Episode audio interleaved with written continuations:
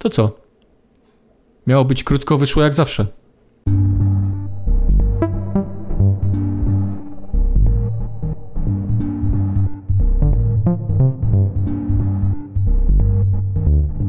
Dzień dobry, cześć. To znowu my, zero-jedynkowy podcast w obsadzie ja, czyli Michał oraz niezastąpiony Dominik.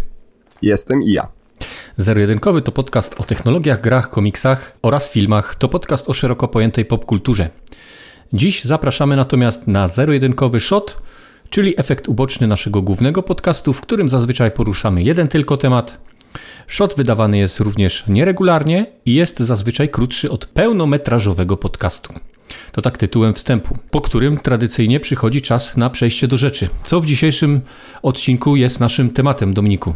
Zgadzam się z przedmówcą, przejdźmy od słów do czynów, a tym czynem jest dzisiaj pięściarstwo, żeby nie powiedzieć bokserstwo, w wydaniu mistrzowskim, można by powiedzieć. I filmowym. I filmowym. Naszym tematem głównym jest dzisiaj film Mistrz w reżyserii Macieja Barczewskiego. Jest to jego debiut w długim metrażu. Wcześniej zasłynął wyłącznie z produkcji krótkometrażowych. Był także za, zaangażowany po tym, kiedy już przygotował właśnie ten krótki, kilkunastominutowy film Kucyk, swoją drogą nagradzany. Kilkukrotnie ja nie wiem, jak ty nie miałem okazji y, zobaczyć nie miałem tej produkcji. Okazji. Nie miałem okazji.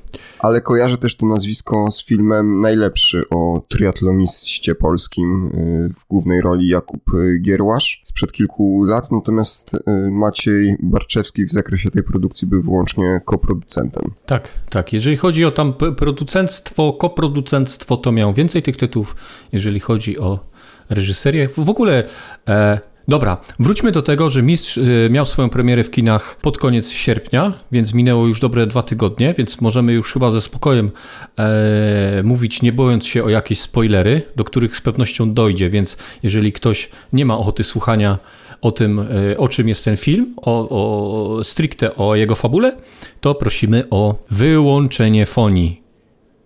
Teraz. Ja mam takie przeświadczenie, że jeżeli powiemy, że ten film jest amerykański, to już tak naprawdę nie musimy mówić nic w kontekście spoilerów, bo no jest tak powiemy... przewidywalny. Ale dobrze, tak, dojdziemy do tego. Tak, tak. E, chciałbym, żebyśmy ten odcinek podzielili na takie trzy moduły. E, w module pierwszym zacząłeś już, ale powiedzmy sobie troszkę więcej o reżyserze, bo to postać na tyle barwna, że warto trzy słowa o nim powiedzieć.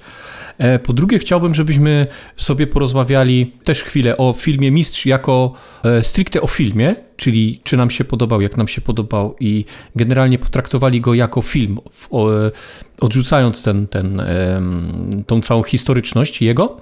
Natomiast w module trzecim właśnie, żebyśmy porozmawiali o tym, czy film Mistrz jest zgodny z faktami historycznymi, bo na takiej podstawie przecież jest, e, jest nakręcony, powstał na, na podstawie historii prawdziwej. Ja tutaj zdradzę trochę kulisów, bo to Michał był inicjatorem tego naszego spotkania i rozmowy na temat właśnie filmu Mistrz. Chyba odrobinę tak. zapaliłeś się na gruncie zgodności. Zapaliłem się. Dlaczego? Bo po pierwsze e, film sportowy, mało jest filmów dobrych o boksie generalnie. Po drugie jest film opowiadający o Holokauście i o historii II wojny światowej, o części tej historii, e, co jest bliskie moim, moim zainteresowaniu. Bardzo lubię ten okres historyczny.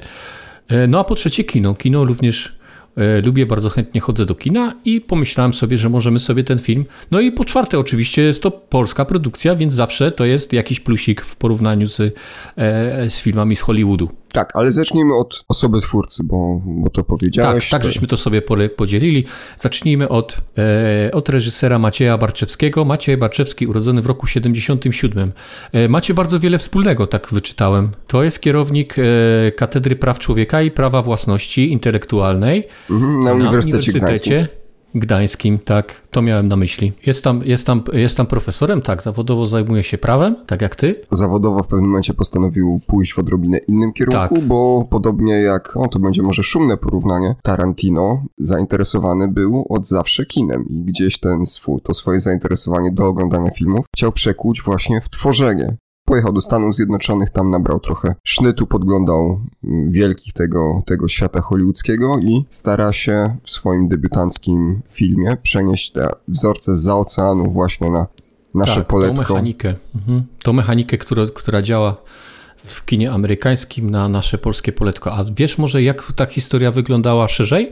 Bo no pojechał tam i ja dotarłem tylko do takich gdzieś tam wycinków, że, że obserwował Christophera Nolana przy pracy, ale dlaczego? Po co? Słyszałem właśnie, że obserwował, y, tych, dlatego powiedziałem, wielkich tamtego, tamtego rynku, natomiast też ukończył jakieś kursy. Co to znaczy kursy, to nie wiem. Mhm. Y, czy to była szkoła filmowa, tego, tego też nie jestem w stanie powiedzieć. No, Tarantino też jest samoukiem, więc to nie zawsze jest tak, że trzeba kończyć łódzką filmówkę albo, albo szkołę teatralną w Krakowie, żeby być świetnym specjalistą w tym zakresie. W ogóle nie trzeba kończyć szkoły związanej z filmem. Maciej Kawulski jest tego doskonałym przykładem, chociażby szef KSW, który przecież wyreżyserował już dwa filmy, dobrze mówię? Myślałem, że powiesz, że wyreżyserował kilkadziesiąt gal.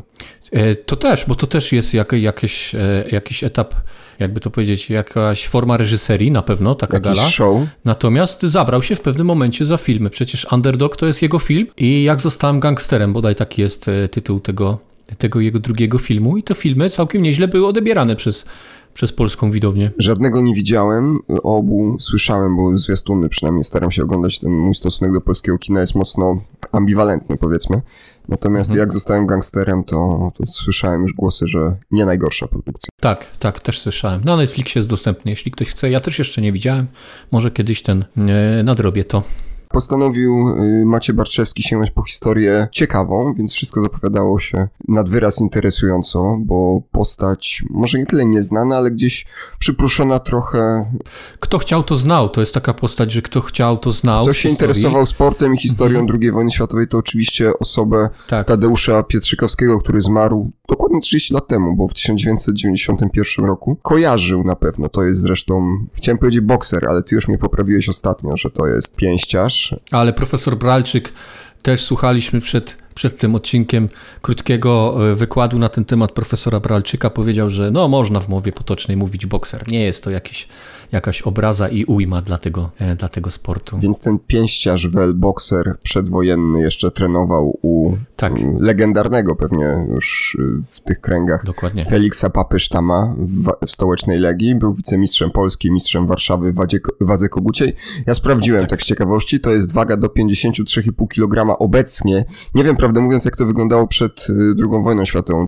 Tak, tu trzeba powiedzieć, że pięściarz to był filigranowy. Y, nie z wysoki, e, nie bardzo y, ciężki, waga kogucia, tak jak powiedziałeś, tak. I to był ten jego punkt wyjścia, czyli w swoim prime, w tym najlepszym okresie musiał w tym limicie wagowym się mieścić. Pewnie zaraz dojdziemy do tego, jak zmieniał się. No pewnie w obozie był to, była to jeszcze niższa kategoria. Myślę, że już takiej kategorii wagowej to żadna federacja legalnie funkcjonująca nie przewidywała dla, dla dorosłych mężczyzn, no, ale to do tego, do tego dojdziemy. No i właśnie, historia Tediego historia Tadeusza Pietrzykowskiego została wzięta na tapet jako temat przewodni tej, tej opowieści właśnie o, o tytułowym mistrzu. W roli pięściarza z Rzeczypospolitej występuje aktor znany. No właśnie, skąd kojarzysz głównego aktora, czyli Piotra Głowackiego? Wiesz co, ja z, głównie z y, seriali i z polskich komedii. Niestety, powiem ci szczerze, niestety Planeta Singli to tam taka charakterystyczna rola, to te polskie takie komedie romantyczne, to mi się kojarzy Piotr Głowacki. E, no i z polskich seriali. Ja nie wiem, może teraz z pewnością teraz ujmuję mu, bo to jest doskonały, fajny aktor, no ale kojarzę go przede wszystkim z ról komediowych. Drugoplanowych ról komediowych, nawet bym doprecyzował, nawet, czyli tak, seriale, tak. filmy właśnie takie, takie popcorniaki. Tak, tak, takie, takie walentynkowe polskie komedie. Z tym mi się niestety kojarzy. Mówię niestety w pełnym tego słowa znaczeniu, bo tak jak już powiedziałem, potencjał jest bardzo duży tego aktora. Ja również z tego rodzaju filmami, tego, tego, takiego, takiego, takimi produkcjami go kojarzyłem, natomiast y, faktycznie tutaj dostaje szansę na swój zupełnie inny popis, można powiedzieć, aktorski, no bo y, to jest tak jego film, w sensie takim, że to on jest na pierwszym planie, skupiamy się na postaci przez niego wykreowanej i... Wiesz co, tak też e, czytałem e, różne komentarze na temat tego filmu i komentarze, no jak to w przypadku filmów i to jeszcze w przypadku polskich filmów są od, od lewa do prawa, od skrajności po skrajność, natomiast jest oczywiście większość komentarzy jest takich, że to jest bardzo dobra rola, z czym się zgadzam, bo to jest dobra rola, Natomiast nie zgadzam się z tym, e, żeby wynosić ją też tak pod niebiosa, jak że oto jest tak wspaniała rola, jak te wszystkie Hollywood, hollywoodzkie role, które nagradzane były, były Oscarami, e, gdzie na przykład. E, Christian Bale mi się kojarzy z mechanikiem, tak, gdzie, bo tutaj też powoływany Dokładnie jest cały Christiana czas... Bale'a chciałem wspomnieć, tak, że on tak swoją fizyczność zmieniał, że aż po prostu no, trzeba było, nie było innego wyjścia, trzeba mu było dać Oscara. Takie komentarze też widziałem i z tym się nie zgodzę, bo y, moim zdaniem tam nie było aż takiej przemiany ani fizycznej, y, choć pewnie musiał y, schudnąć nieco, chyba 16 kg, jeżeli dobrze pamiętam z, z wywiadów z Piotrem Głowackim. E, musiał też się nauczyć tego boksu od podstaw, bo sam również przyznawał, że boksu nigdy nie ćwiczył i nigdy nie miał z nim nic wspólnego. No ale mimo wszystko nie było to, nie osiągnął tam w, tej szermierce na pięści mistrzostwa, żeby można było wygłaszać aż tego typu komentarze, że o, ta rola zasłużyła na, na Oscara, bo tak się to w ogóle tak swoje ciało przekształcił i wszedł tak w rolę bardzo, to jest bardzo dobra rola, ale to nie jest rola tego typu, żeby można było e, piny pochwalne piać na, na, na, na aż, aż e, no, Oscarowe. Tak to wygląda. Oczywiście zmienił się, ale z drugiej strony ciało, o czym wielokrotnie różni aktorzy mówią, to jest narzędzie pracy dla nich, więc siłą rzeczy zaczyna właśnie od tego, żeby dostosować siebie do roli. Dokładnie. I Piotr Gołacki zdecydowanie jest najjaśniejszym punktem tego filmu, bo teraz już mówimy o filmie Mistrz jako o filmie, czyli tym, co nam się podobało w, w odrzucamy ten aspekt na razie historyczny, o tym porozmawiamy za chwilę, o tym, co nam się podobało, co nam się nie podobało. Moim zdaniem głównym mm, plusem tego filmu jest właśnie Piotr Głowacki w roli głównej. On ten film cały ciągnie. Jak uważasz? Trudno mi się nie zgodzić, co jest niestety trochę in minus tak naprawdę tego filmu, jeszcze bez przechodzenia w detal. Natomiast y, ja bym chciał, żeby tego rodzaju filmy były ciągnięte, tak. takiego określenia użyłeś, przez fabułę. Musimy rozdzielić dwie kwestie. To jest z jednej strony film o sporcie, film o pięściarstwie, film o człowieku, a z drugiej strony jest to film wojenny, pokazujący większość filmu dzieje się za no, oprócz retrospekcji to cały Auschwitz. Nie? Cały film toczy się. Mhm. Oprócz początku y, cały dzieje się właśnie na terenie y, nazistowskiego obozu zagłady w Oświęcimiu. Jest pewną prostą ścieżką do stworzenia tworzenia filmu tego rodzaju. Dokładnie. Wykorzystanie dokładnie. pewnych klisz, które były już wielokrotnie przez kinematografię na przestrzeni dekad eksploatowane, czyli pokazanie cierpienia ludzi, pokazywanie komór gazowych, yy, krematoriów, etc. Prawda jest taka, że jeżeli słyszymy hasło Oświęcim, to mamy już przed oczami, w kontekście oczywiście yy, filmu wojennego, to mamy już określony bagaż emocjonalny. Mamy, nie, nie muszą nam pokazywać tak. po raz wtóry tego samego, bo my wiemy, czego się spodziewać. Oczywiście zawsze można mówić, że to jest pierwszy film y, dla pewnej grupy osób, no może młodszych, y, które nie widziały masy innych produkcji o Holokauście, o II wojnie światowej, które będą y, właśnie zapoznawać się z tą produkcją i trzeba im pewne rzeczy pokazać, ale to jest bardzo łatwy zabieg, to znaczy ja niedawno oglądałem film Zookeeper's Wife, tak, właśnie, ale polski tytuł jest inny, nie pamiętam niestety polskiego tytułu. Zookeeper's Wife, tak jak mówisz, nie, nie mhm. przypomnę sobie translacji po prostu, natomiast to był też mocno, mocno przeciętny film, z którym wiązałem duże nadzieje, a zaraz po tym odświeżyłem sobie y, klasyki totalne i mam tutaj na myśli też Schindlera i Pianisty. I te filmy pokazują tak to jest tak nieprawdopodobny film, on jest tak, on jest tak osobisty, jednocześnie, y, mm, jednocześnie przy całej tej, tak. I to jest całym film tym ogromnym cierpieniu jest, jest bardzo kameralnym filmem. Tam nie ma słabych punktów w tym filmie. To jest porównanie, z którym mistrz nie może się mierzyć mimo swojego mistrzostwa. Natomiast jeżeli, jeżeli mówimy o nowym nowej produkcji, która ma się rozgrywać w realiach II wojny światowej, to chciałbym, żebyśmy robili coś więcej, aniżeli ja już gdzieś tam wcześniej użyłem tego określenia amerykańskość, żebyśmy nie kopiowali na zasadzie copy-paste tego, co już wielokrotnie y, było wykorzystane. Szczególnie nie mam tutaj, mam inną, inną wagę przykładam do produkcji tego rodzaju tworzonych za oceanem, a inną Inaczej jednak w Polsce. do tego podchodzimy. Tak, no bo mam po wrażenie, że osoba spodziewamy się jednak troszkę y, więcej niż, niż patosu i, i, i, i fajerwerków. Tak mi się wydaje, że do, do, na polskie kino chodzi się y, właśnie po coś, po coś więcej niż to, co, co mamy w amerykańskim kinie. Kilka lat temu na ekrany trafił Oscarowy kandydat i finalnie nagrodzony też Oscarem do najlepszego filmu nieanglojęzycznego. Dokładnie. Y, węgierski Syn Szawła. Nie byłem do, końca, nie byłem do końca zadowolony z finału, znaczy zadowolony to może błędne określenie. Miałem trochę większe oczekiwania mhm. po tym filmie, aniżeli to, co finalnie, finalnie otrzymałem. Natomiast on pokazuje tę historię również rozgrywającą się Właśnie. w obozie koncentracyjnym. Właśnie odrobinę inaczej, z innej perspektywy. Nie przez prostych schematów, nie? Prostych, prostych wychodzi SS-man, zabija kogoś i to są proste schematy. Dokładnie tak, albo mamy kolejkę tak. ludzi przed y, y, komorą. To wszystko już było, Każą to wszystko się widzieliśmy. rozbierać, wchodzą, jest wrzucany od góry, od góry cyklon B. My to znamy, my, my jesteśmy faszerowani y, tą historią tak naprawdę od dziecka a mam wrażenie, że ten film jest jednak kierowany do polskiego widza w pierwszej kolejności, nie do międzynarodowego odbiorcy, ale właśnie do, do, lokal, do lokalnego. Sam reżyser zresztą, zresztą mówił w wywiadach, żeby, że to jest film dla polskiego widza po to, żeby jakby pokazać czy przypomnieć tą postać Tadeusza Pietrzykowskiego tym, którzy już zapomnieli albo w ogóle nie mieli pojęcia, że taki człowiek istniał. To polski widz ma być odbiorcą. I w, w Synu Szawła, tak jak doskonale powiedziałeś, tam też jest tło tego, o czym wszyscy już wiemy, że były zbrodnie niemieckie na narodzie polskim i żydowskim i wielu innych narodach. E, wiemy, jak funkcjonowało Auschwitz, jak wyglądało Auschwitz. Wiemy, to wszystko wiemy. Natomiast w Synu Szawła ta historia była pokazana e, z innej perspektywy zupełnie. Natomiast w Mistrzu, tak jak e, mówiliśmy, że Piotr Kowalski jest jaśniejszym punktem tego filmu, tak scenariusz, w tym też zresztą e, autorstwa Macieja Barczewskiego, bo, bo Maciej Barczewski scenariusz i re, za scenariusz i reżyserię. To jest jego film, po prostu, od A do Z mam wrażenie. Tak, tutaj ten scenariusz, tak, tak, od A do Z, więc, więc miał pełne, e, pełne spektrum możliwości. Tak, tak tutaj ten scenariusz jednak kuleje, posługuje się takimi kliszami, tak jak powiedziałeś, posługuje się prostym schematem, e, wyciskaniem takich emocji.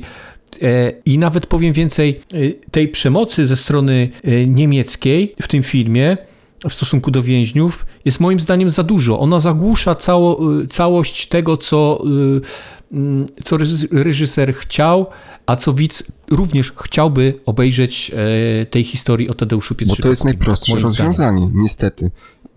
Niesłynny reżyser niemieckiego pochodzenia Uwe Boll, którego znacie, znacie pewnie ty również mhm. z produkcji, produkcji gwałtów na znanych e, grach wideo. Na znanych tytułach gier wideo, tak. Tak, tak. tak. Uparł się, że kilka... wszystkie musi zekranizować to prawda, stworzył też kilka lat temu film Auschwitz. I on także był, to także jest produkcja brutalna, to także jest historia, którą wszyscy znamy.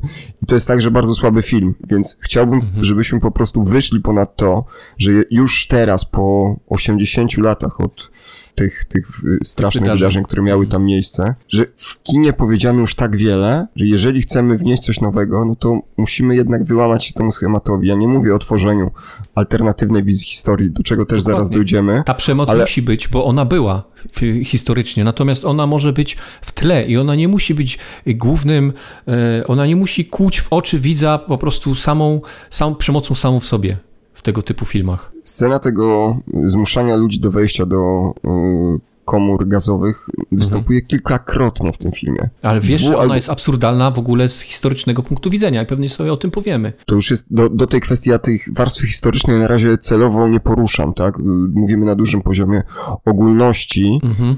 Y, Dokładnie wrócimy, tak. Wrócimy na pewno na, bliżej końca do, do kwestii historycznej popra- może nie poprawności, ale zgodności y, z faktami, bo tutaj ja mam też mhm. sporo, sporo wątpliwości, sporo żeby nie powiedzieć zastrzeżeń. Ja rozumiem, tak. że to jest film, ale, ale mamy jednak sporo zastrzeżeń, no. Mam też pewien dysonans związany z tymi Niemcami, którzy są przedstawieni y, w obozie granym. Mam przede wszystkim przed oczami tutaj y, dwóch bohaterów granych przez Marcina Bosaka i Grzegorza Małeckiego.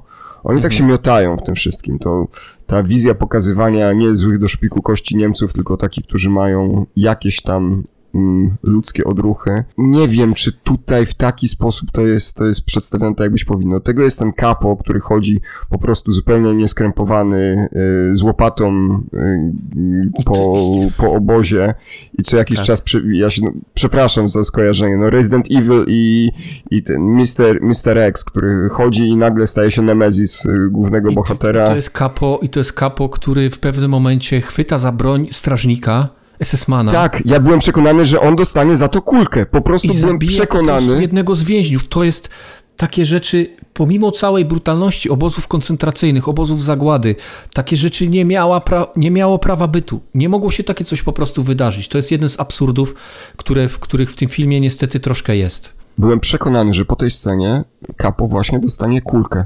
Po prostu. Tak. Tak, a i Grzegorz Małecki, który e, wydaje mi się, że reżyserowi chodziło o to słynne e, pokazanie takiego Niemca, który ja tylko wykonywałem rozkazy. To było e, słynne zdanie, które na procesach norymberskich przez niejednego Niemca, czy to z Wehrmachtu, czy z SS było było wypowiadane i mi się wydaje, że Maciej Barczewski chciał takim uosobienie takiego Niemca właśnie strażnika, raport Führera, bo tego taką e, rolę pełni w obozie koncentracyjnym Auschwitz postać grana przez, przez, pana, przez pana Małeckiego. Dokładnie, tak mi się wydaje, że, że tak to chciał właśnie, właśnie ugrać e, reżyser. Natomiast to się nie udało, bo nie wiemy, nie wiemy o, o, o co chodzi temu, temu panu, o co, o co chodzi temu, temu człowiekowi, a postać komendanta obozu, bo tam nigdzie nie pada, że to jest Rudolf Hess, ale wszyscy wiemy, że komendantem obozów Auschwitz był Rudolf Hess, też jest taka nijaka, szczerze powiedziawszy. Tak jakby temu komendantowi zależało tylko na tym, żeby strażnicy dobrze się bawili i to jest całe jego zadanie w tym, w tym całym w tym całym bałaganie. Tak, tytułem dygresji Tadeusz y, Pietrzykowski był y, świadkiem w procesie norymberskim Rudolfa Hessa. Dokładnie tak, tak, dokładnie to tak. tak na marginesie. Tak.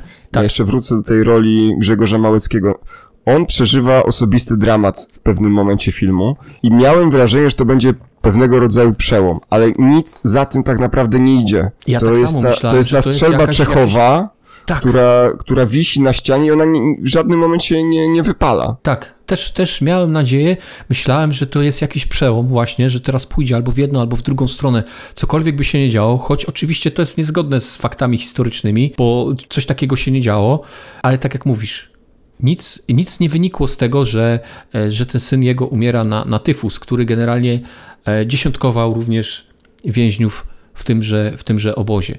I postać tej żony też nic, niczego nie wnosi do, Y, do całej tej historii. Ale uporządkujmy może jeszcze, bo nie powiedzieliśmy tak naprawdę o czym jest ten film. Mówimy cały czas o obozie z jednej strony, o walkach y, bokserskich z drugiej. A może dlatego, że my dokładnie nie wiemy o czym jest ten film. Nie wiadomo, czy to miał być film sportowy, czy to miał być film no historyczny. Dobrze, ale założenie jest historyczne takie, że Tadeusz Piotrzykowski, czyli przedwojenny wicemistrz Polski i mistrz Warszawy, utytułowany tak. bokser, trafia do obozu w Oświęcimiu według wizji reżysera trafia bezpośrednio ze swojego, swojej posiadłości, swojego dworku, domu, do czego też dojdziemy, bo to jest historycznie no, mocno, mocno rozjeżdża się, mhm. rozjeżdża się z faktami. Nie wiemy, my tak sobie dopowiadamy, my nie wiemy w ogóle, czyj to jest dom, co on tam robił. No ale nie, no chyba wiemy, że to jest jego dom, bo on krzyczy na samym początku tak, do swojego syna. No właśnie, a Pietrzykowski nie miał syna, no. Nie, nie wiemy, co to jest za dziecko, tak, tak naprawdę. W każdym razie Teddy tytułowy trafia do obozu, gdzie jest jednym z pierwszych więźniów, y, oznaczony numerem 77. Tak, i to się zgadza akurat historycznie. Potencjalnie szczęśliwe y, siódemki i zadaniem tych ludzi było po prostu przygotowanie miejsca e, kaźni dla milionów ludzi w przyszłości, a oni, oni zajmowali się tak naprawdę wszystkim budowaniem baraków, ogradzaniem tej przestrzeni i tak dalej. Tak. I w pewnym momencie historii okazuje się, że tytułowy bohater jest także bokserem. Okazuje się właśnie, że Pietrzykowski zostaje rozpoznany przez y, jednego y, z młodych współwięźniów, gdzieś pokazuje Niemcom, że e, ma ten sznyt i doświadczenie. W ogóle ta pierwsza scena e, walki jest trochę kuriozalna, gdzie on zachowuje się, e, gdzie on wykonuje kilka uników takich perfekcyjnych w ostatnim momencie, jeden, jeden za drugim, będąc już wtedy mocno wycieńczonym trudami życia obozowego. No okej, okay, zostawmy to, bo to, to mhm. żebyśmy zaraz nie przeszli w stronę fantazy tutaj. Natomiast no, finalnie Tadeusz Pietrzykowski zostaje odkryty, że tak powiem, jako, jako osoba, która potencjalnie może y, sprowadzić trochę rozrywki dla... Y, tak, dla strażników przede dla wszystkim. Dla strażników bo, obozowych. Bo o to chodziło, żeby strażnicy e, lepiej się w tym wszystkim czuli i żeby mieli trochę rozrywki. Ja myślę, że E, zarzucimy już ten, ten, e, to czekanie na tą zgodność historyczną i to, co będziemy sobie omawiać, to, to może będziemy wtrącać jako, e, wtrącać, konfrontować z tym, czy ma to związek z prawdziwą historią. I już na samym wstępie widzimy, E, pewne nieścisłości, bo to, co ty powiedziałeś, pierwszą walkę Pietrzykowski nie został do pierwszej walki wybrany, jeżeli chodzi o zgodność z faktami historycznymi, tylko sam się do niej zgłosił. To po pierwsze, bo walki w Auschwitz e, zaczął e, organizować Walter Walter Dunning, czyli ten e, jeden z kapo właśnie tak jak to jest przedstawione na filmie, tylko że na filmie właśnie został, został gdzieś tam wybrany z, z, z grupy pracujących więźniów do tego, żeby no, okładać się nawzajem, nie? Tak, tak, tak to było w filmie. Natomiast w rzeczywistości Pietrzykowski zgłosił się i zrobił to tylko i wyłącznie z E, może z jakichś takich pobudek typowo ze względu na swoje własne dobro, czyli y, wiedząc, że za wygraną walkę będzie dodatkowe jedzenie, zgłosił się do tego, nie wiedząc czy wygra, czy przegra, ale y, podjąć jakby rękawice. Trzeba też sobie powiedzieć, że Pietrzykowski w momencie uwięzienia był dwudziestokilkuletnim młodym człowiekiem, a w filmie, może nie będę się skupiał na fizyczności Piotra Głowackiego, ale wygląda na człowieka starszego i wygląda na człowieka bardzo wyważonego w swoich osądach i w swoich działaniach w filmie. Natomiast w rzeczywistości Pietrzykowski był dwudziestokilkuletnim, buńczucznym, młodym pięściarzem, który po pierwszych wygranych walkach myślał po prostu, że wszystko mu wolno w, w, w tymże obozie. Tak zresztą opisywał sam siebie w swoich wspomnieniach. A sama, sam fakt, jak zaczyna się film, czyli że mm, akcja filmu dzieje się w zimie, bo w pewnym momencie główny bohater przecież e, ze zwłok, gdzieś tam spod zwłok wyciąga gazetę i okłada nią sobie klatkę piersiową, żeby mu było cieplej. Faktycznie mogło tak w obozie być zimą, natomiast e, bardziej wykorzystywano wtedy worki i tego typu rzeczy. Natomiast Pietrzykowski trafił do obozu latem, więc to nie mogło mieć e, nie mogło mieć miejsca coś takiego, a nawet strażnicy obozowi są wtedy w grubych, w grubych płaszczach, Mm, e, no i widać ewidentnie, że jest zima, ale y, tutaj spuścimy to na karp tego, że być może e, zdjęcia właśnie były kręcone zimą i, i tak do tego doszło po prostu. Poczekaj, bo tutaj nie mam, wątpli- mam pewną wątpliwość. Wydaje mi się, że oni zostali y, przywiezieni do obozu, kiedy jeszcze było lato, względnie jesień i ta zima, ten śnieg pojawia się później. Jest przejście na, na nową scenę, gdzie, gdzie jest po prostu zaśnieżony teren obozu. Więc mogło być tak, że faktycznie jest to przedstawione, żebyśmy tutaj mhm. punktując te mm, nieścisłości historyczne, sami nie popłynęli za bardzo.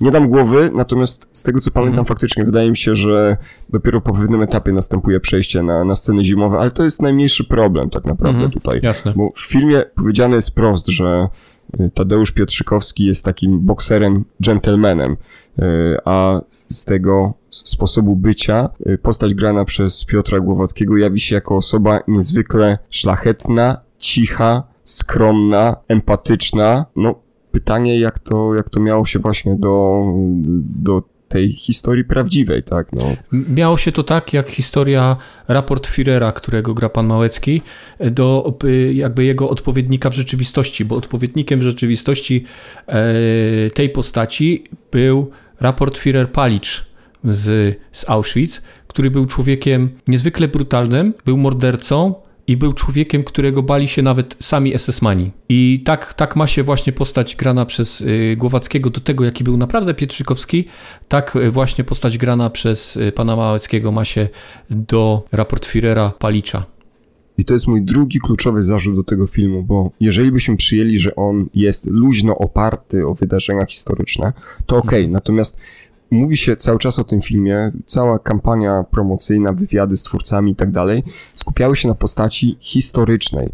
I teraz tak, ja mam... mówiło się o tym film biograficzny, dramat historyczny, różne były przymiotniki, różne określenia tego filmu. I teraz osoba idąca zupełnie czystą głową do kina przyjmuje to, co widzi, jako prawdę historyczną pewnym momencie pewnie zapali jej się y, lampka ostrzegawcza i może to nie do końca tak wyglądało, tylko film nie mówi, znaczy trudno, żeby mówił, ale mam taki, taki rozjazd tego, które informacje są wrzucone tutaj jako prawdziwe, które nie. Mam wrażenie, że tu jest trochę biografii, trochę fikcji, wszystko, y, wszystko wymieszano w blenderze i zaserwowano nam taki koktajl. Mhm. Mocno, Ktoś może powiedzieć, że no przecież to jest film, to e, nikt przecież nie oczekuje, że będzie to film dokumentalny, zgodny jeden do jednego i ja się z tym zgadzam. Natomiast e, dobrze zwróciłeś na to uwagę, że w pewnym momencie w filmie Mistrz, w, w pewnym momencie seansu zaczynamy się zastanawiać jako widz, e, zaczynamy wątpić w ogóle w to, co się dzieje na ekranie. Przecież wychodząc e, po, po scenie, w której e, Pietrzykowski rozdaje swoim wspólnikom w zasadzie jednemu współwięźniowi, młodemu Jankowi, daje jabłko, który gdzieś wcześniej zawinął z, e, z domu tego raport Führera, co też nie, nie zgadza się jakby z faktami historycznymi, bo Pietrzykowski został ukarany za, e, za wynoszenie ziemniaków z obory i tak dalej, ale to okej, okay, to już możemy tak, e, że tak powiem, zrzucić na karp tego, że, że jest to wizja artystyczna. Zostają ci więźniowie wyprowadzeni na plac, na którym jeden po drugim zostają rozstrzeliwani. Pamiętasz tą scenę? Tak, to jest pod ścianą y, śmierci. Pod ścianą, tak, pod śmierci, słynną ścianą tak. śmierci. Mhm. Ta ściana śmierci zresztą powstała rok później e, niż e, jakby mm, sceny przedstawione w filmie. To tak już jest e, jakaś nieścisłość, ale jeżeli ktoś nie zna tych historycznych, to też może, można to przemilczeć. I w pewnym momencie dochodzi do próby egzekucji tego, tego młodego chłopaka, który zaczyna recytować tam niemieckie, niemieckiego Literaturę poetę. niemiecką. Mhm. Tak. I i Pietrzykowskiego, który stoi. Już pomijam znowu fakt historyczny, że pod ścianą śmierci rozstrzeliwano strzałem w tył głowy i nie było możliwości, a na pewno nie miał takiej możliwości raport Führer pod żadnym, pod żadnym względem odwołania kary śmierci. To są takie absurdalne sceny, po których y, raport Führer zmienia, zmienia karę śmierci na karę chłosty i to jakby częściowo zgadza się z faktami historycznymi, bo za to przewinienie z tymi kartoflami Pietrzykowski był skazany na chłostę e, i przeniesiony do, do, do komando karnego. Natomiast po tym, jak wpisują tam jakieś głupoty w tym swoim dzienniku, co też e, było niemożliwe, bo Niemcy byli bardzo skrupulatni, jeżeli chodzi o przestrzeganie procedur, to no, potem całą zaczyna w zasadzie machinę, jakimś... którą stworzyli. Tak, tak, to potem zaczyna grzebać w jakimś pojemniku, który nie wiadomo skąd się wziął, rzeczy osobistych więźniów i wyciąga z niego misia i jakieś tam pierdolety, które skąd się tam wzięły? Przecież Właśnie to chciałem, chciałem na to zwrócić uwagę. Chciałem na to zwrócić uwagę. Te rzeczy osobiste, jeżeli nawet, to powinny być zabrane już znacznie wcześniej.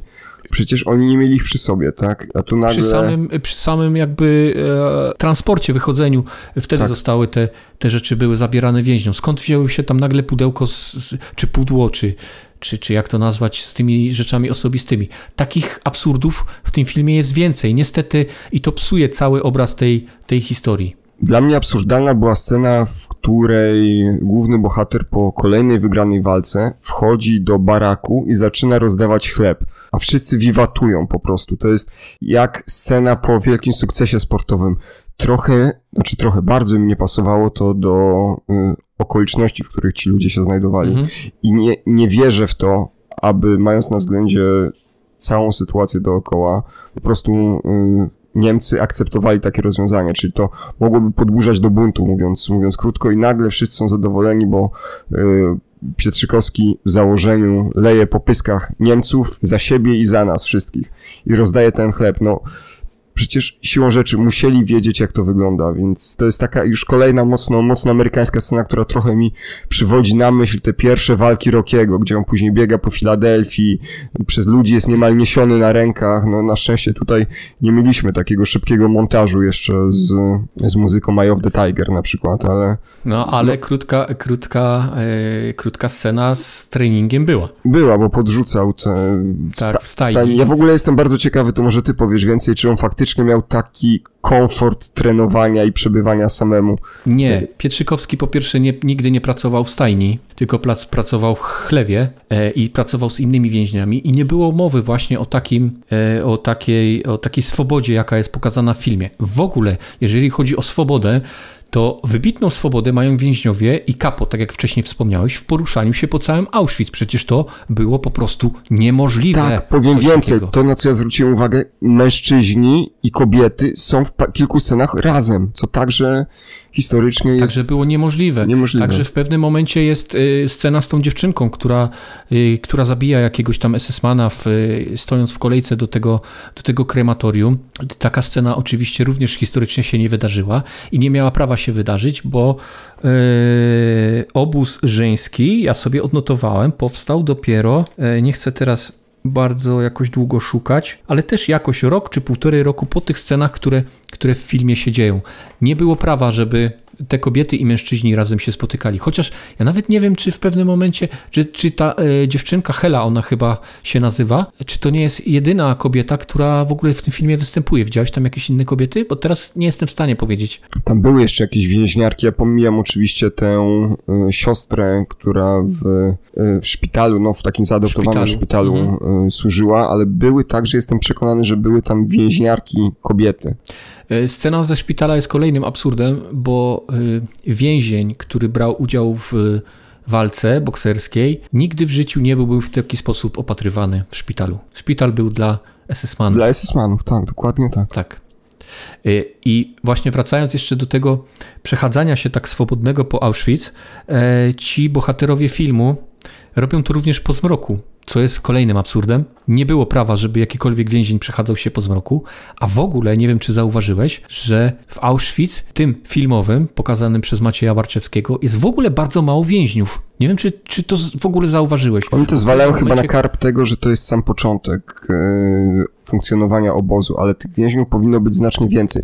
Mam w ogóle wrażenie w tym takie, czasie, że... w którym Pietrzykowski był w obozie, powinno być już około 2000 więźniów tam przebywających. Znaczy, nie znając, momencie... nie znając historii, można dojść w ogóle do takiego wniosku, że wszyscy nowi... Że nie było tak źle generalnie, znaczy, oprócz co, którzy... nawet, nawet nie o to mi chodzi, tylko że wszystkie osoby, które były zwożone do Oświęcimia, od razu trafiały do komory, y, komory gazowej, a to też nie jest prawda. To nie jest w ogóle prawda, bo komora gazowa zupełnie, jeżeli chodzi o infrastrukturę Auschwitz, to ona jest y, bardzo źle pokazana. Nie ma z, rzeczywistością niczego wspólnego, bo krematorium pierwsze, do którego prowadzeni są ludzie na filmie, kilkukrotnie, tak jak wspomniałeś, y, znajdowało się w zupełnie innym miejscu i zwykli więźniowie nie mieli prawa tego widzieć.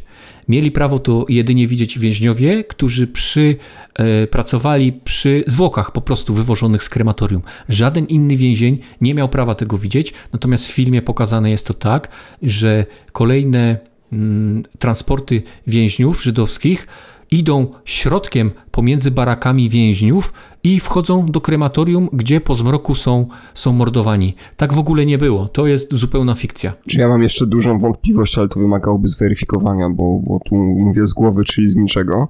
Czy na samym początku funkcjonowania obozu były w ogóle komory gazowe, bo jestem pewien, że nie było. To jest wynalazek nie było. odrobinę nie późniejszy, bo 40 cyklon B, cyklon B dokładnie. był y, używany dopiero później i także... Y, Od 40 y, bodaj trzeciego roku, czy 42 drugiego. albo 40 nawet tak. trzeciego roku, więc y, tak. Roz, rozważano, eksper eksperymentowano z różnego rodzaju innymi sposobami eksterminacji ludności, natomiast to nie jest tak, że od samego początku, czy zaraz po, y, po otwarciu obozu w Oświęcimiu już tam funkcjonowała komora gazowa, a tak to jest, ten upływ czasu jest mocno, mocno niejasno przedstawiony. tak, filmie. ten timeline, czy ta linia czasu jest, jest bardzo mocno poprzestawiana. Ta architektura obozu nie jest taka, jak być powinna, a jeżeli mamy do czynienia z filmem, który ma nas czegoś nauczyć, także o faktach historycznych, powinno być to troszkę inaczej. Natomiast na plus to, co mogę powiedzieć, to jest e, scenografia i kostiumy. To mi się podobało. To jest e, dobrze odwzorowane, jeżeli chodzi o, o film, o film Mistrz. To mogę, to mogę powiedzieć, że na plus. No i mijają kolejne tygodnie, miesiące. Pietrzykowski tłucze po gębach kolejnych Niemców. No i co dzieje się dalej? To, co mnie też najbardziej znies, nie, zniesmaczyło, nie, bo to, to jest zdziwiło w tym filmie, to fakt, że zupełnie pominięte zostały fakty e, znajomości Pietrzykowskiego chociażby z rotmistrzem Pileckim, która miała kluczowe znaczenie dla funkcjonowania e, jego w całym obozie, oraz z ojcem Maksymilianem Kolbe. To były dwie takie najbardziej znane historyczne postaci, z którymi Pietrzykowski przecież utrzymywał stały kontakt w obozie, a te wątki są zupełnie e, w filmie pominięte na rzecz tego, że mm, Pietrzykowski był jakimś takim w ogóle solowym bohaterem dla wszystkich w tym obozie i to on jakby on jakby utrzymywał przy życiu wszystkich i swoimi walkami, i tym, co za te walki dostawał, czyli dodatkowymi racjami żywności. Natomiast to też nie było tak. Sam Pietrzykowski w obozie nie przetrwałby i nie mógłby przetrwać, działając tak w pojedynkę, jak to jest pokazane w filmie.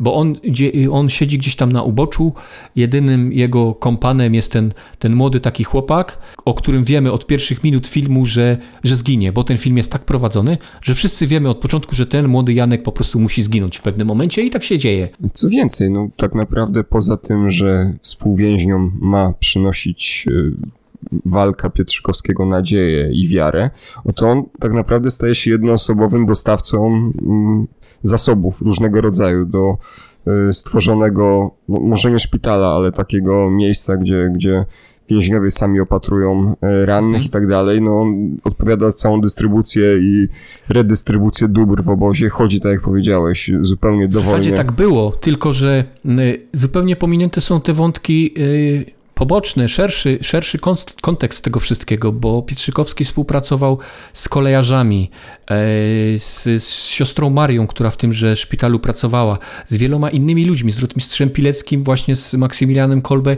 którzy tą całą siatkę e, jakby konspiracyjną organizowali i te rzeczy również organizowali dla, y, do pomocy więźniom. To wszystko zupełnie jest pominięte. Dostajemy tylko takie namiastki, jakby rzucone różne wątki do tego, że, że no, Pietrzykowski wszystkim pomagał, bił się trochę w, w tym obozie, no i generalnie to jest cała jego historia. Bardzo spłycona jest ta historia Tadeusza Pietrzykowskiego. No, a to o tym, o czym już mówiłem, że pominięty jest w ogóle Rostmistrz Pilecki i ksiądz Maksymilian Kolbe, to są rzeczy, moim zdaniem, no nie do przyjęcia w, w, tego typu filmie. Szczególnie, że na samym początku też pada takie określenie, że Żydzi w tym obozie żyją tyle, księża katolicy tyle, Polacy mhm. tyle. I byłem pewien, że kiedy jest mowa o tym, właśnie zostanie tutaj przedstawiona postać y, księdza Maksymiliana Kolbego, skądinąd też postać nie taka jednoznaczna, jak można by się, jak mogłoby się wydawać. Mhm. Gdy, gdy zacznie się szukać trochę więcej o jego historii, to okazuje się, że przed wojną bardzo y, wiele wypowiadał się na temat y, związane z obecnością Żydów w Europie. Też można dotrzeć do jego publikacji takich no, mocno zahaczających antysemityzm, ale to tak na marginesie to jest bezsprzecznie y, jedna z bardziej znanych osób, które mhm. Y, swój, swój żywot zakończyły w obozie Auschwitz i faktycznie myślałem, że gdzieś te postacie historyczne jeszcze się pojawią po polskiej stronie, czyli nie tylko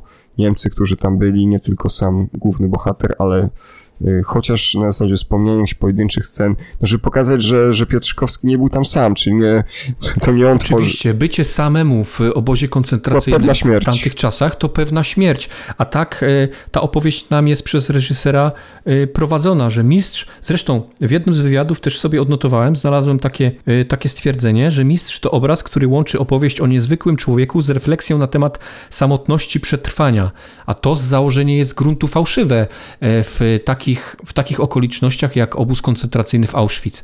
Nie można tam było samotnie mm, przejść tego wszystkiego, nawet będąc Tadeuszem Pietrzykowskim, czyli ulubieńcem e, tłumów, można tak, tak powiedzieć. To było po prostu niemożliwe i każdy, kto zna choć trochę historii, wie, że Tadeusz Pietrzykowski miał mnóstwo e, przyjaciół w tymże obozie i tak jak im pomagał w, dostarczaniu tej e, dodatkowych racji żywności czy też lekarstw tak oni niejednokrotnie przecież również ratowali go z opresji, nie wspominając już chociażby o momencie, w którym e, miał tyfus i został przez nich siłą wyciągnięty ze szpitala, żeby nie trafić po prostu do komory gazowej, bo Niemcy robili przecież E, nazywało się to chyba fachowo wybiórki, e, czyli wybierali tych więźniów, którzy są chorzy, nierokujący już do po prostu eksterminacji.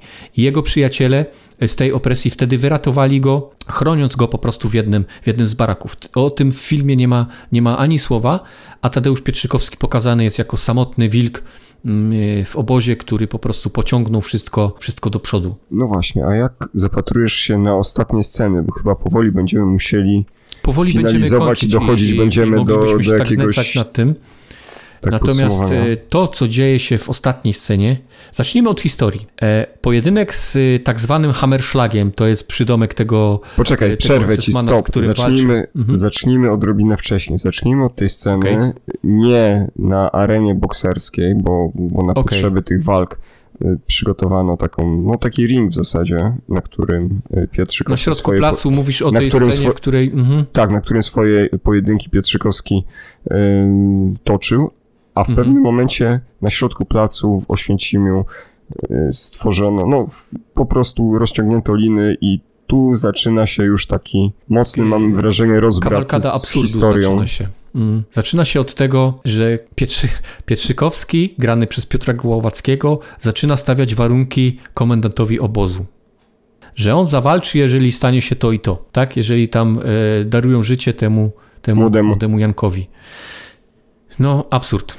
O, za dużo używam dzisiaj tego słowa, ale to jest po prostu absurd. Żaden z więźniów nie mógłby w ten sposób rozmawiać z komendantem obozu. Niestety. Mógłby, tylko sorry, raz. Ale, ale to nie mogłoby się wydarzyć. Po drugie, w pewnym momencie, nie wiem czy to wychwyciłeś, ale komendant grany przez Marcina Bosaka mówi: Zbierzemy wszystkich w obozie i wszyscy zobaczą tą, tą porażkę. I właśnie to jest to, o czym mówię. Bardzo mało jest w tej scenie więźniów. Oni gdzieś tam y, tworzą ten ring, tak jak powiedziałeś, i jest ich tam kilkunastu, kilkudziesięciu. Kilkudziesięciu chyba. Natomiast w tamtym czasie w obozie powinno być już około 2000 ludzi. To jest kolejny absurd, e, które idzie już tylko idzie w złą stronę już w tej chwili film. E, natomiast całe to, cała ta historia z, tym, z tą porażką, z tym jego e, mm, zatruciem, z tym, że później Kapo chwyta za broń strażnika i strzela do tego biednego chłopaka, który też jest postacią fikcyjną, to trzeba sobie powiedzieć jasno, też nie miało, nie miało takie rzeczy miejsca. E, to to jest tylko zapowiedź tego, co już w ogóle absurdalnie, um, absurdalnej sceny z kilkunastominutowej z końca filmu, która zwieńczona jest zwycięstwem nad, nad strażnikiem SS nazywanym Hammerschlagiem, który jest chyba nie wiem, z dobrych pięć kategorii wagowych wyżej, głowę wyższy od, od Piotra Głowackiego. No, ja Piotr przepraszam. Głowacki był po... Mhm. Przepraszam za to, co powiem, ale ta ostatnia walka, jeszcze mając na względzie drogę, którą główny bohater przeszedł bezpośrednio przed tą walką, to wyglądało jak pójście na bossa ostatniego w grze komputerowej. Sorry. W filmie wygląda to tak, że Piotr Głowacki e, jako Tadeusz Pietrzykowski po całej nocy e, kary słupka na samym środku placu apelowego, tak, tak to e, definiuje, poszedł bo nagle go ściągnął go raport Führer z tego słupka i powiedział mu do roboty, nie? I on idzie teraz przez, przez yy, absolutnym no, idzie, kolejnym idzie, że on idzie, wychodzi jakby poza tak, że on wychodzi jakby poza ogrodzenie obozu i idzie niby do pracy, tak w cudzysłowie to nazwijmy, i nagle wpada do tych, y, do tych zbiorowych mogił. Wykopanych w dołów, w których palone są zwłoki. Przecież to nie mogłoby się wydarzyć, coś takiego. E, doły, w których palone były zwłoki, były zupełnie w innych miejscach na zupełnym uboczu, żaden z więźniów nie mógł przecież przekroczyć bram obozu i sobie tak po prostu pójść do pracy. Piotr Głowacki e, jako Tadeusz Pietrzykowski tarza się w pewnym momencie w tych, w tych zgliszczach, w tych szczątkach ludzkich spopielonych i wstaje niczym ten Pietrzykowski z popiołów, tak już to sobie powiedzieliśmy na wstępie, i idzie i wygrywa walkę bokserską z największym Niemcem, jaki, jakiego można było znaleźć w obozie. Coś w ogóle dłużyzna tej sceny to jest, i to jest jedno, bo nie wiem, czy zauważyłeś, ta scena to, jest bardzo to, długa. To wygrywa e, jeszcze przyjmując, się w kinie. przyjmując masę ciosów na twarz, po prostu. Wcześniej. Bo w sytuacji, blokuje, kiedy był, blokuje ciosy twarzą, tak. W sytuacji, kiedy był wyniszczony, powinien być wyniszczony wcześniejszymi wydarzeniami. Nie ma, nie ma już, już sama kara słupka, bo do tego też chciałbym wrócić, która w filmie trwała całą noc. Wisiał całą noc e, za ręce do góry po pierwsze, tak kara słupka nie wyglądała, ręce były wykręcone do tyłu i tak wieszano ludzi, a kara słupka trwała godzinę. W filmie jest to cała noc i e, jakby zupełnie nie w ten sposób, w który, w który te kary były, były wykonywane. Natomiast wstaje i idzie w tych popiołach, znajduje jeszcze anioła, który też w, wcześniej miał taki epizod, że został podarowany w prezencie przez tego, tego chłopaka, który miał być chyba też taką personalizacją tego chłopca, z którym się rozstał w tymże domu, z, y, y, y, z Tak, tego domniemanego syna. Tak, tego domniemanego syna, chociaż Pietrzykowski nie miał syna i z, gdzie zabrano go z domu, chociaż Pietrzykowski został aresztowany na granicy węgierskiej. I tak dalej, i tak dalej, to ten, ten Janek pewnie był uosobieniem, tak chyba sobie wymyślił reżyser, jakichś takich e, ojcowskich, e, ojcowskich zapędów, czy ojcowskich uczuć do tego do tego chłopaka, który suma summarum i tak zostaje zabity, o czym zresztą wiemy od początku, jak, jak go poznajemy, że ten chłopak w końcu, w końcu zginie. No i kończy się na tym, że Pietrzykowski wygrywa y, walkę z ogromnym SS-manem, co też nie miało miejsca, bo walka z y, tym Hammerschlagiem odbywała się już w Neuengamme, czyli w obozie, do którego Pietrzykowski został przeniesiony w 1943 roku. My w filmie widzimy to, że dzieje się to jeszcze w Auschwitz i dopiero później Pietrzykowski na prośbę mm, komendanta z Neuengamme, który przyjechał sobie popatrzeć na walki bokserskie, zostaje e, solo konwojowany do tegoż obozu, jako żeby tam również toczył walki. No tak, no, trzeba, trzeba wspomnieć, że panowie się poznali jeszcze przed wojną, według narracji filmu tak, i, to i to, jest, jest właśnie fakt. zgodne z historią. Tak, natomiast nie było mowy o czymś takim, żeby komendant innego obozu przyjechał sobie na e, rekreacyjnie do, do drugiego obozu i tam oglądał walki. Wizyty komendantów pomiędzy obozami były tylko i wyłącznie wizytami roboczymi. Natomiast żaden z więźniów nie miał prawa być, nie miał prawa, w ogóle coś takiego się nie zdarzyło nigdy, żeby był przewożony w jednoosobowym konwoju jako jakiś więzień specjalny, bo tak to, tak to możemy sobie tłumaczyć. Pietrzykowski swoją drogą stoczył w Neuengamme chyba z 20 walk po przeniesieniu, natomiast w Auschwitz i teraz rzucę, bo nie pamiętam, czy to było 60 czy 80. I tych walk, z tych ja 60 czy 80 od 40 walk do 60. Auschwitz, tak, o, od 40 do 60, tak, dokładnie his, historyczne źródła podają. Z tych 60 czy 40 walk w filmie widzimy też dosłownie kilka. Dlatego ja mam samym, sam problem już na samym początku ze zdefiniowaniem tego, o czym w ogóle jest ten film. Bo jeśli był o Pietrzykowskim i miał pokazywać historię Pietrzykowskiego, no to za dużo faktów historycznych się nie zgadzało. Natomiast A jeszcze... jeżeli miał to być film w stylu Rockiego, czyli film stricte sportowy o boksie, to też za mało tego boksu w boksie było. Kolejna, kolejna moja wątpliwość, czy więźniowie, bo tak to jest przedstawione w filmie od pewnego hmm. momentu, mogli w ogóle uczestniczyć w tych walkach, w sensie, czy mogli je oglądać, no bo to tak. Oglądali, to, to się do, tego się dowiedziałem z y, książki. Ty kiedyś przypomniałeś mi ten tytuł, to był chyba Pięściarz... Bokser z Auschwitz. Wo... Właśnie hmm? tak, bokser, bokser z Auschwitz. Bokser z Auschwitz, tak. Teraz namieszałeś mi w głowie z tym pięściarzem i nie wiem, czy pięściarz z Auschwitz, czy bokser z Auschwitz. Ale taki był tytuł książki, tak, bokser z Auschwitz. E, I już tak reasumując to wszystko, to też mam jeszcze inny zarzut. Zarzut mój jest taki, że choć rola Głowackiego była była dobra i on stanął na wysokości zadania, to jakby współistnienie wszystkich innych postaci w tym filmie nie miało żadnego znaczenia. Bo gra tam Rafał Zawierucha, który jest też bardzo dobrym polskim aktorem. Ale jaka rola jego w tym filmie jest, no to konia z rzędem temu, który wytłumaczy mi, e, po co tam. No on gra tego lekarza, tak, który ma pomagać, pomagać chorym na terenie obozu, no, do którego tak Pietrzykowski też... dostarcza e, zasoby. Tak, on jest więźniem, ale gra tam tak, jakiegoś pielęgniarza, lekarza, rolę takiego. No, no sorry, ale ja tego, tego nie kupuję. I tak jak powiedziałem, na pewnym etapie, na pe w pewnym momencie w tym filmie widz zaczyna, zaczyna pytać, zaczyna sam się zastanawiać, czy, czy w ogóle kupuje tą historię, czy to jest jakaś taka historia dziwna. No i realizacja, tak jak powiedziałeś, realizacja. Ja wiem, że jest, są ludzie, którym ten film się podoba i realizacja nie jest zła, natomiast kuleje na, na etapie scenariusza, na etapie opowiadania całej historii, moim zdaniem. Gdybym ja miał określać w skali kinomaniaka e, ten film, jakoś oceniać, to ja bym dał niestety gdzieś w połowie, tylko 5 na 10. Ja jednak dam o punkt wyżej, bo dla mnie to nie jest zły film. My skupiliśmy się tak naprawdę na tych negatywach, dlatego że mieliśmy mhm. E, sporo oczekiwania wobec tej produkcji. To był materiał tak. na to, żeby było 8, 8 i wyżej na 10. Dla mnie to jest aktualnie 6 na 10. Y, mhm. Właśnie przez ten niedosyt, przez to, że ta historia jest tak banalnie przedstawiona, przez to, że można było z niej wyciągnąć znacznie więcej. Jest masa sposobów, jakie można opowiedzieć historię więźniów w obozie koncentracyjnym w sposób mm. mniej sztampowy, aniżeli zrobiono to dziesiątki, czy nie setki razy można wcześniej. było się dowiedzieć, że w Auschwitz nie było kamieniołomów, a tam więźniowie pracują w kamieniołomie. W Auschwitz nie było kamieniołomu. Pietrzykowski pracował przy budowie e, tam ośrodka takiego wypoczynkowego dla SS-manów. Pracował też na samym początku bodaj przy budowie placu apelowego, ale nigdy w kamieniołomie. Nikt w Auschwitz nie, nie pracował w kamieniołomie. No to taki jeden no z wielu już. Można by, pewnie, można by pewnie mnożyć te nieścisłości historyczne które... Ja byłem rozczarowany wychodząc z kina, no, szczerze powiedziawszy. Wiesz, gdyby to był amerykański film, tak jak y, ten wspominany przez nas kilka odcinków temu y, Drogę do zwycięstwa o piłkarzach y, z właśnie mhm. Kazimierzem Dejną, Sylwestrem Stallone. Mhm.